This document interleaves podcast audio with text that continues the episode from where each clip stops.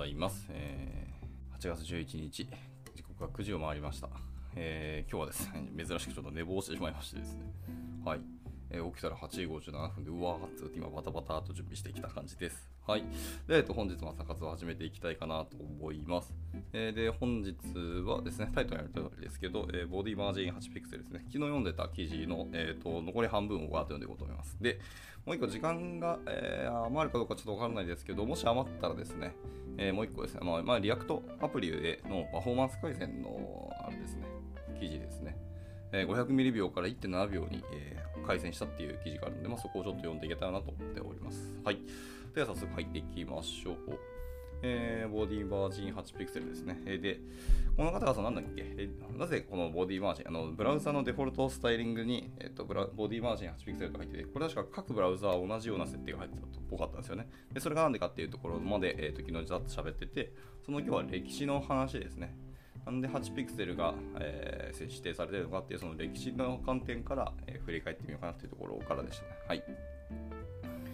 では、行きたいと思います。はい。えっ、ー、と、レノアさんと、えー、K さんですね。おはようございます。ご参加ありがとうございます。多分今日は休日かな？中ですけど、朝から参加いただいて嬉しいですね。はい。では早速入っていきたいと思います。えーと、デフォルトのスタイルシートの一部であることを、えー、ですね、ボディのマージン8ピクセルっていう指定は、え、デフォルトのスタイルシートの一部であることは、え、知っていましたし、初期のブラウザによって提供されていて、まあ、ウェブとブラウザーの一貫性のための最終的に標準化された、えレガシーなスタイルであることも、まあ、一応想定はしてましたと。しかし、このスタイルはもともとどこから来たんでしょうかという疑問から、はい、まあ一応、えっ、ー、とですね、あのツイッターで質問してみたところ、まあ、ほぼ突き止めることができましたと。で、この辺が、すみません、これは昨日読んだところでしたね。はい。で、一応なんか、あのー、あれですね、CS バー CSS バー G とかと、えー、あと、なんだっけ、WCC かの、えっ、ー、と、使用書があるんですけど、そこの使用書に一応書いてあったりしたそうですね。2003年と2004年あたりになんか大体書かれてて、えっ、ー、と、最初はですね、まあ、パディング8ピクセルが一応指定されてたっぽいですね。で、途中から、えーと、パディングとマージン両方入ってたんですけど、2004年からもがっつりちゃんとマージン、えっ、ー、と、そうです、マージンの方に、えーと、切り替わったそうですね。はい。まあ、最初だからあのパディングで指定してたそうです。はい。まあでも途中からなぜかなぜかマージンになったので、まあ、その辺がちょっと突き止めれればいいなとは思ったりしてますけどね。はい。で、その話を、えー、続きを読んでいきたいなというところですね。確かに昨日ここまで読み終わって終了した気がするんで、えー、と次のステップ2のところですね。えー、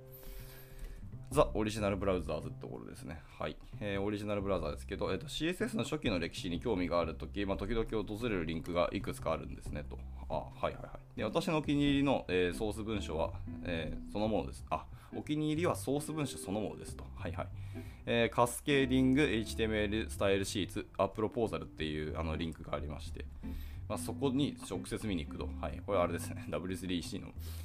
えっ、ー、と、プロポーザルのページですね。まあ、ここにそもそもあのアクセスしに行くっていうのが一つと、もう一個は、えー、ヒストリカルスタイルシーツプロポーザルっていうのがあるんですね。はいはい。これも同じ W3 なんですけど、えっ、ー、と、そのプロポーザルの歴史ですね、がガーッと固まったサイトもあるんですね。あそれら個別に切り出したものを一応あると。まあ、この辺を、えー、筆者の方はアクセスするそうですね。はい。いや、全然知らなかった。こんなサイトあったんですね。はい、しかしですけども、CSS がどのように生まれたかを物語る素晴らしい記事っていうのも実は他にもありまして、え大体3つぐらいの記事のリンクが貼られてますね。はい。えー、1つ目が、えーと、A Brief History of CSS Until 2016ってやつですね。はい。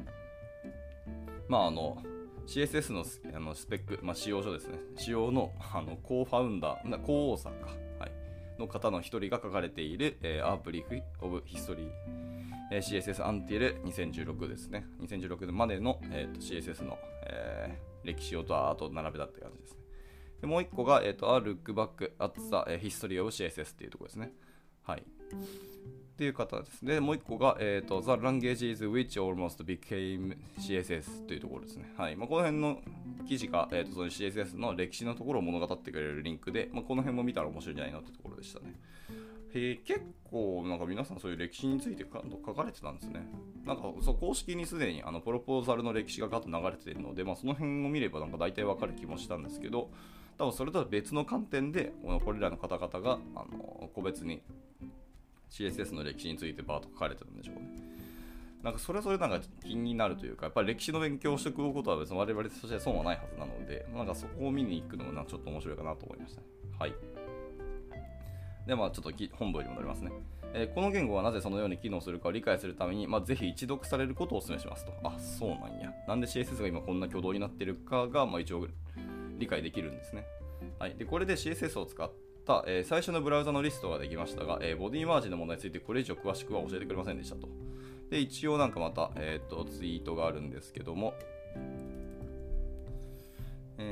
ちなみに CSS を、えー、搭載した最初の商用ブラウザーっていうのは IE3 でした。3なんだ。すげえな。はあ、で、1996年のことです。96年。えー、私9歳ですね。小学生の頃ですね。はいえー、その後、ネットスケープ4が若干のサポートを追加しましたと。そのどちらよりも前に、えー、CSS は、えーと、アルゴと、えー、アレナでテストされていた。まあ、どこまで遡るんだ、これは、みたいな っていうようなツイートをしている方もいて、結構面白いですね。はい。では続いてステップ3ですね。えっ、ー、と、www トークと、えー、www スタイルっていうもののアーカイブですね。なんかもう両方とも知らない名前なんですけど。はい、えー、もちろんこれらの、えー歴史的なスタイルの提案のほとんどはもともとその www.talk.w3.org のメーリングリストか、えー、後により焦点を絞った www.style.w3.org という、まあ、リストへのメールとして書かれたもので、どちらも、えー、よくアーカイブされており、検索可能にはなってますと。で、まあ、じゃ情報科学オタクの集団に作られてよって作られたメディアを持つことの利点の一つだはこういうことにありますよね。みたいなの言ってましたね。なんかまあ皮肉を言ってるのがある意味のなんですかね。こうメリットというか、はい、やっぱりそのなんですかね。情報科学オタクもあの役に立つことあるぞみたいなニュアンスだとかっていうのもありましたけど。面白いな。はい、でアーカイブを検索すると、えー、1998年3月の、えー、トット、えー、ファーナーからのメールに行き着きますと。はい。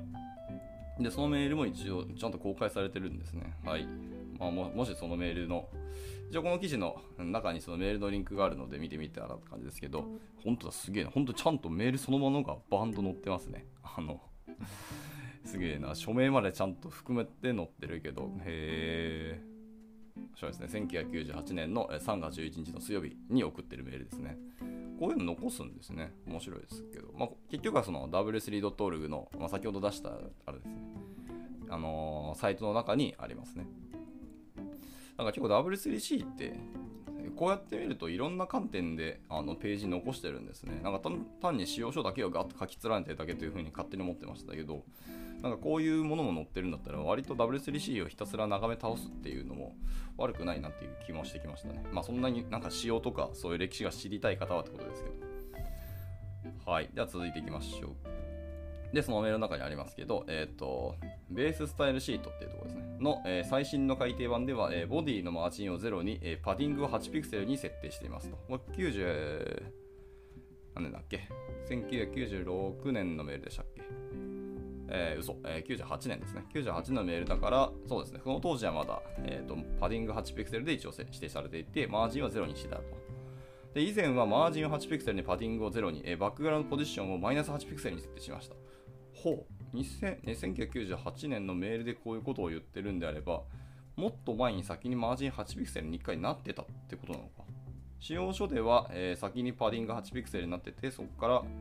えー、マージン8ピクセルに変更したって言ってるけど実は歴史的にはもっと前に先にマージン8になってたんですか？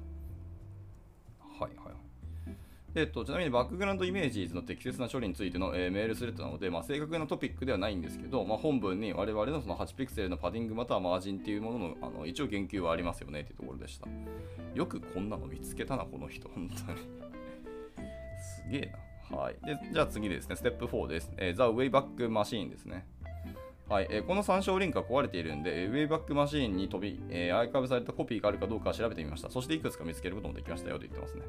ウェイバックマシーンっていうのがあるんですね。web.archive.org っていうドメインですね。なんかドメイン名からすると Web の本当にいろんなもののアーカイブをしているサイトなんですね、これ。へえ、なんか全然知らんかった。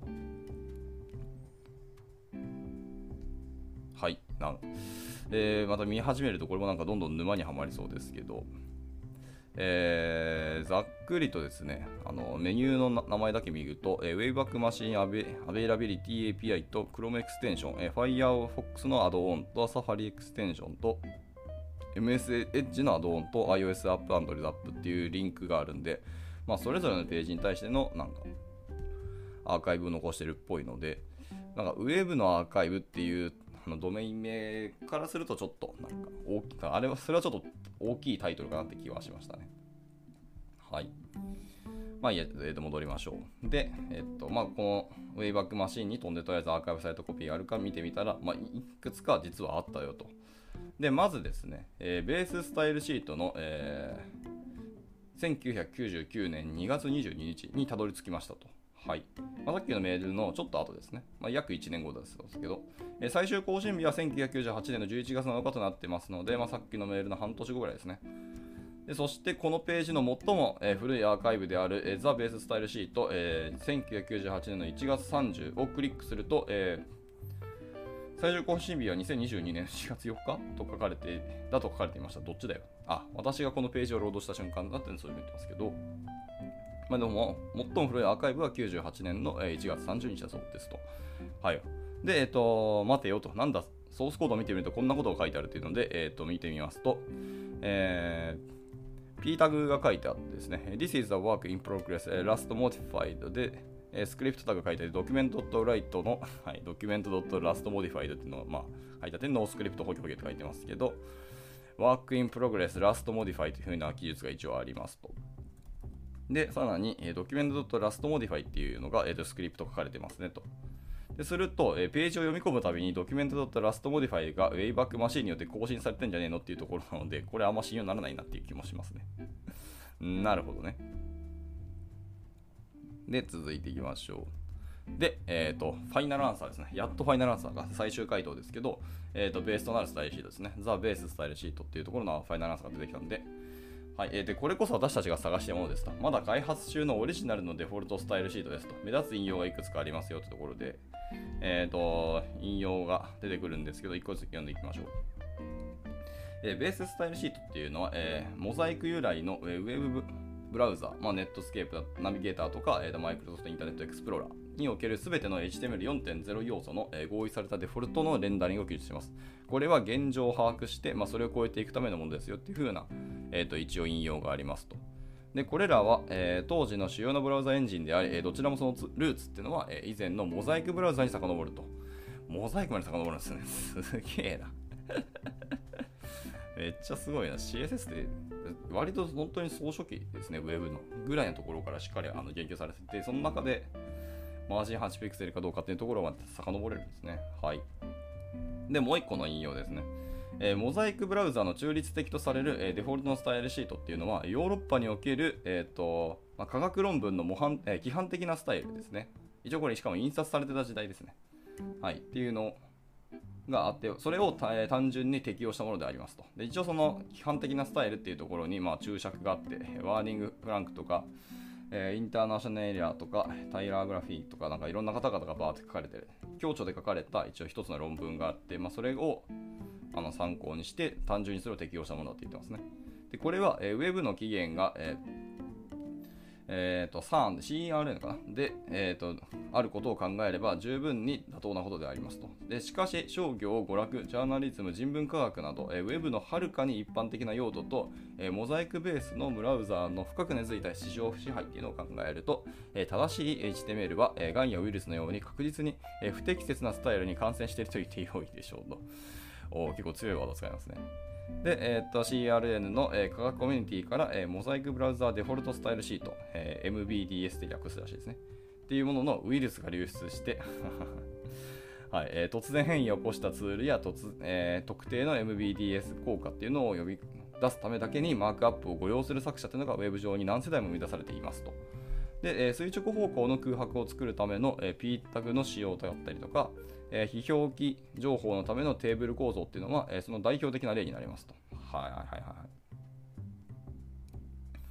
垂直方向の余白を作るための P タグの使用っていうのは、そのまあもう、現代だと div タグ使うとこもありますけど、まあ、あんまよろしくない感じですよね。まあ、かといってじゃあ BR タグバンバンバンバン入れるかっていうと、それはそれで苦しいってなるんで、なんですかね、そうスペーサー的なあのコンポーネントを作るときもありますけどね、まあ、実際そういうコンポーネントがあの UI フレームワークの中にもあの実装されたりはしますけども、はい。まあ、P タグだけで断と空白作るのはナンセンスだと思いますね。はい。で、と、このような操作の高い、えー、信頼性っていうのは、えー、HTML が学会を超えてグログロテスクな、えー、カニバリゼーションを起こし、えアーキテクチャ的に不釣り合いな、え HTML 拡張が症状を緩和するため市場で成功したことを説明しますと。えこの文章はちょっと難しいな。理解、そもそも文章を理解するのは大変やな。HTML が学会を超えてグロテスクなカニバリゼーションを起こしまでわかる。で、アーキテクチャ的に不釣り合いな HTML 拡張っていうのが症状を緩和するために市場成功した。ああ、まあ、要は拡張の話か。はいはい。っていうのが、そのさっきのカニバリゼーションを、えー、少しは緩和するために一応市場で成功していて、まあ、今もいろんなところで皆さん使ってますよねっていうところですね。でこの流行に逆らうにはそのまずウイルスを分離しその遺伝子を精密かつ包括的な操作にさらすことが必要でありますとベーススタイルシートっていうのは MBDS のウイルスの CSS1 ですねバージョン1みたいなモデルでありスタイルの交代すなわち HTML のための包括的な代替スタイルシートの開発の第一歩になるんですとはいまあ一応、あの笑いとかにつけて、これは悪口ですねっていうふうに言ってます。はい。なるほどね。モザイクのそのデフォルトスタイルシートっていうのこにまだ遡って、でそれはこの人にとってはやっぱガンだっていうふうに言ってますね。はあ。はい。というわけで、まあ、一応この記事については終了になりますと。でこのスタイルシートは、えー、モザイクベースのブラウザで CSS が存在する前にすで、ー、に起こっていたことを捉えそれらのスタイルを CSS で再現することを意図しています。で本文の8ピクセルの、えー、空白っていうのは CSS より前のものであったと実は。はい、でこのスタイルっていうのは CSS が発明される以前のモザイクの内部ルールから直接来ていると思われるので残る問題はこれらをどのように表現するかですね、まあ、結局どうするかってことですよね。はい。で、えっと、一応 Todd Fahrner ズの、えーと、 early draft のベースのスタイルシートっていうのの一応リンクがガッと書いてますね。で、その中のベーススタイルシートに、えーとまあ、いわゆるデフォルトのスタイルシートの CSS がこうガーッと書かれてますで、もちろんこれも長いので読まないんですけど、まあ、参考に見てみてください。まあ、現代のいろんなあとリセット系の CSS とかデフォルトスタイルシートと、まあ、比較すると、まあ、いろんなもの見えて面白いかもしれないですね。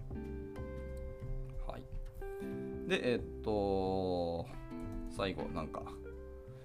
もうちょっとなんか記述がいきましょうか。で、えっと、あ、えー、Remedy for the MBDS ウイルスと。はい、MBDS ウイルスの特効薬みたいなところの一応観点の質問ありますね。でこの計画っていうのはそのトッド・ファーナーが想像していたようにはいきませんでしたでその基本スタイルシートっていうのはモザイクベースの、えー、スタイルの数々をそのままに生き続けていますとで HTML のための包括的な代替スタイルシートっていうのは少なくとも W3C やブラウザベンダーからは提供されてないですどちらも広報互換性を重視するあまり Web のデフォルトスタイルに、え、抜本的な変更を加えることができないんですよと言ってますもしそれが実現できるならばえー、ウェブ制作者が広報互換性を気にすることなく新しいスタイルシートの使用を選択できるようにしなければならないでしょう。それはそうね。で、ある程度までは様々なリセットと、えー、正規化は新しい、えー、包括的なスタイルシートの試みと考えることができます。まあ、リセットは一般に多くを削除しすぎですと。まあ、全てを元に戻すことを、まあ、作者に依存してますとえー、しすぎですし、えー、正規化っていう方ですね。まあ、標準化、正規化っていうのはしばしばスタイルの改善よりもブラウザとの整合性を心配するものになりますと。まあそれはそうですよね。またスタイルシートのリセットスタイル CSS も確かに削除しすぎなあの CSS リセットもありますよね。いや、本当に、あの、なんですか、リセット CSS だったり、えっ、と、ノーマライズ CSS だったり、なんかいろんなやつありますよね。僕は結構なんか最近レスを使うことが多いんですけど、とかスタンダード CSS とかいろんなやつが本当に毎年毎年新しいその CSS リセットがあの更新されてて、で単純にそのいわゆるリセットですよね。あの綺麗にまっさりにするっていうやつと、あと、ブラウザのその互換性とかですね、その正規化か。今この本文本文でいうところの正規化というところですけど、を両方とも加味したあの CSS のリセットっていうのもあるので、まず、使って別に悪くはないと思いますけどもね。ただ、ものによっては本当に単なる真っ白なあのキャンバス的なものにするっていう、あの削除しかしないリセット CSS もあって、それはそれで結構面白かったですね。はい。なので、意外とそれ使ってみると、あのブラウザのデフォルトの CSS ってそんなに悪くないというか、やっぱ便利だなって思う時もあるので、なんとも言えないですね。はい。まあ、そのいろんな、やってみるといろんなことが出てくるので、はい、何を使うかっていうのは大変ですし、まあ、新しいスタイルシートのま使用選択できるようにしなければいけないでしょうね。その広報互換性っていうを気にすることがないようにできるんであればですね。はい。なので結構複雑なものは絡み合ってる感じはしますね。で、えっ、と、これがですね、えっ、と、ジェン・シモンズって方が、えー CSS レメディを作るきっかけとなりましたと。はい。まあ、先ほどあのちょっと紹介したその CSS レメディっていうやつですね、のベーススタイルシートがあるんですけど。で、えっと、私はその中心的なコントリビューター一人ですけど、最近あまり作業を行ってませんと。はい、で目標は、えー現代のウェブのためのデフォルトスタイルシートを再構築することですと。はいはいえーブラウザのためとかでわけでもないし、そのリセットのためとかなくて、えーとウェブのためっていうふうにちょっと、あのした高いというか、視座が1個上の視点でデフォルトのスタイルシートっていうのを再構築してみたいというふうに言ってますね。でもしモザイクが約30年前に行ったことに、えー制約されなかったら、私たちは今何を思いつくでしょうかと。また、えーままだまだ多くの議論がありますが、えーメインの救済用の、えスタイルシートの47行目で一つのことが明らかになっていますと。はい。で、それは何かというと、はい。まあ、いわゆるそのボディマージンゼロってやつですね。はいはいはい。ボディマージンゼロなんですね、実は。その、レメディのスタイルシートの、え47行目には、ボディマージンはゼロにしているそうですね。で、CSS レメディっていうのはほとんどの場合、物事をきれいにしようとするのではなく、より良いデフォルトを提供しようとするだけですと。でまた基本的な HTML 要素に対して、完全にデザインされたスタイルを提供するよりも、えーより原的なアプローチを取るプロジェクトもありますと。で先月、えーロビン・レンドル氏っていう方がいらっしゃって、まあ、この方が、えー、The Smallest CSS、CS えー HTML をまともに見せるためにかける最小限の CSS とは何かみたいなものを、えーと記事を投稿しましたと。はい、もちろんこれも、えー、とリンクあるんで、興味ある方見てみてください。まあ後で多分ツイートするかなと思いますね。はい、The Smallest CSS っていう記事ですね。で、えーこれにはですね、約15行の CSS に着地したという、まあ、素晴らしい小さな探求がありますと。すごいですね。15行に着地したんですね。えまた、えクラスなしのフレームワーク、え特別なセレクターは必要とせず、え完全にセマンティックな HTML を書くことに基づいている点っていうのを評価できますと。他にも classless の、え CSS ライブラリっていうのもいくつかありますよねっていう。で、まあ、それに対してもやっぱりリンクがありますし、 no class framework っていうもののあのリンクもありますと。で自分でも何かやってみたい気がしますし、いずれはなんか見えてくるものがあるでしょうと。まあ、とにかくこのサイトもそれぞれリフレッシュの時期がでも必要かもしれませんねっていうことを言って、えーこの記事は終わっていますというところでした。はい、CSS のボディマージン8ピクセルっていうところを、まあ、いろんな観点とか歴史とかから振り返っていくと、えーいろんなもの見えてきましたよというお話でした。はい、まあ、案の定、やっぱり今日も、あのーもう一つの記事はちょっといけなさそうですね。はい。やっぱあの、昨日読んでて、前半で30分使い切ったので、まあ、後半読み切ってどこまでいけるかと思ったんですけど、案の定30分超えたので、まあ、一旦ちょっと、まあ、区切りもいいので、今日はここで終了にしたいと思います。で、もう一個読もうと思ってた記事は、明日読もうと思いますね。はい。えー、500ミリ秒から、えー1.7ミリ秒に、えーパフォーマンスを改善したっていうですね、 React アプリケーションにおけるってところですね。っていうような記事があるので、まあ、これを読んでいこうかなと思います。はい、でほとんどソースコード出てこなかったので、まあ多分音読しても大丈夫だろうと思います。一応、まあ、たいくつかのソースコード出てくるんですけど、多分大丈夫と勝手に思ってます。はい、というところで、いや今日の朝活は以上で終了にしたいと思います。あ結構面白かったですね。なんか知的な意味で面白かったです。CSS の歴史とか、そういうデフォルトのブラウザののスタイルシートっていうところ、まあそういうもんなんだ、へえとか思ってましたけど、歴史をさ辿っていくと、まあ、結局はその Netscape にたどり着くのかっていうところ、あ、じゃあモザイクですね。モザイクにたどり着くっていうところが面白くて、その CSS がしかも設計される前のモザイクの、まあ、ウイルスというか、まあ、ガンというか、に引っ張られてきて今のものがあり、でもあの後方互換性っていうところを各ブラウザベンダーというのは、もうかなこの先もずっと多分ずっと対応し続けるので、まあ、モザイクの、あのーこのガンっていうのはずっと続くんだろうなという気はしました。まあ、でもどっかでもうこの辺使ってないでしょとか、いろんな人との、あの全世界のそのサーベイを取って、いや実は良くないみたいな話が出てきたら、まあ、改めてこうガンとその辺を削除したりとか、いろんなものをガッとエイヤで変えるかもしれないので、そういう動きが出てたら、それはそれでちょっと面白いとは思いますけど、まあ、全世界巻き込むのは結構大変だと思いますし、まあ、結局、あのーサーベイってどんだけ取っても多分、あのー何万人とかの意見を得ることは多分不可能だと思うんですよね。今までそのいろんなサーベイあるじゃないですか。CSS も JavaScript も毎年毎年あの結構有名なサーベイがあるんですけど、でも結局回答者のあの数見ても、多分全世界のウェブエンジニアの中の多分何分の1ぐらいしか多分ないと思うので、その人たちの意見で物事を決めるのは結構危険だっていうのはあると思いますしね。なので、まあ、結局主要ブラウザーではそういうことはしないんだろうなっていうのはちょっと悩ましい感じはしますけど。まあ、それに対して、じゃあどうしようかっていうので、まあ、この筆者の方もいろいろやってみようと思ったし、まあ、さっき言ったそのスモーレスト CSS も結構面白いなと思いましたもんね。はい、えっ、ー、と、15行の CSS ってやつですけど、とか、あと、ノークラス CSS フレームワークといって、えー、ノークラスのフレームワーク、CSS のフレームワークって結構面白いですよね。聞いたことないなと思ったんですけど、でも結構ありますね。あのまあ、ページ今見てるんですけど、リンク10何個ぐらいあのライブラリのリンクがあるので、まあ、その辺見ても面白いかもしれないです。はい。では、まあ、一旦こんなところで今日はじゃ終了にしたいかなと思います。ちょっと最近後半グダグダって喋りましたけど。じゃあ、えっ、ー、と、今日はですね、中、中日じゃねえわ。えっ、ー、と、まあ、お休みの日ですね、皆さんとも、ね。なので、えー、しっかり休んでいただいたり、まあのんびりするなり、美味しいもの食べに行くなり、ひたすらゲームするなり寝るなり、まあ、いろんな休日の過ごし方があると思いますけど、はい、まあのんびり過ごして、また明日金曜日ですね、あの仕事をして、あ、多分夏休みに入る方多分多いと思うんで、あの夏休みを謳歌していただければいいんじゃないかなと思います。では、えっと、今日もあのたくさんの方お参加いただきありがとうございました。また明日ものんびり読んでいきたいと思うので、まあ、お付き合いいただければ幸いです。では、えー、終了します。お疲れ様です。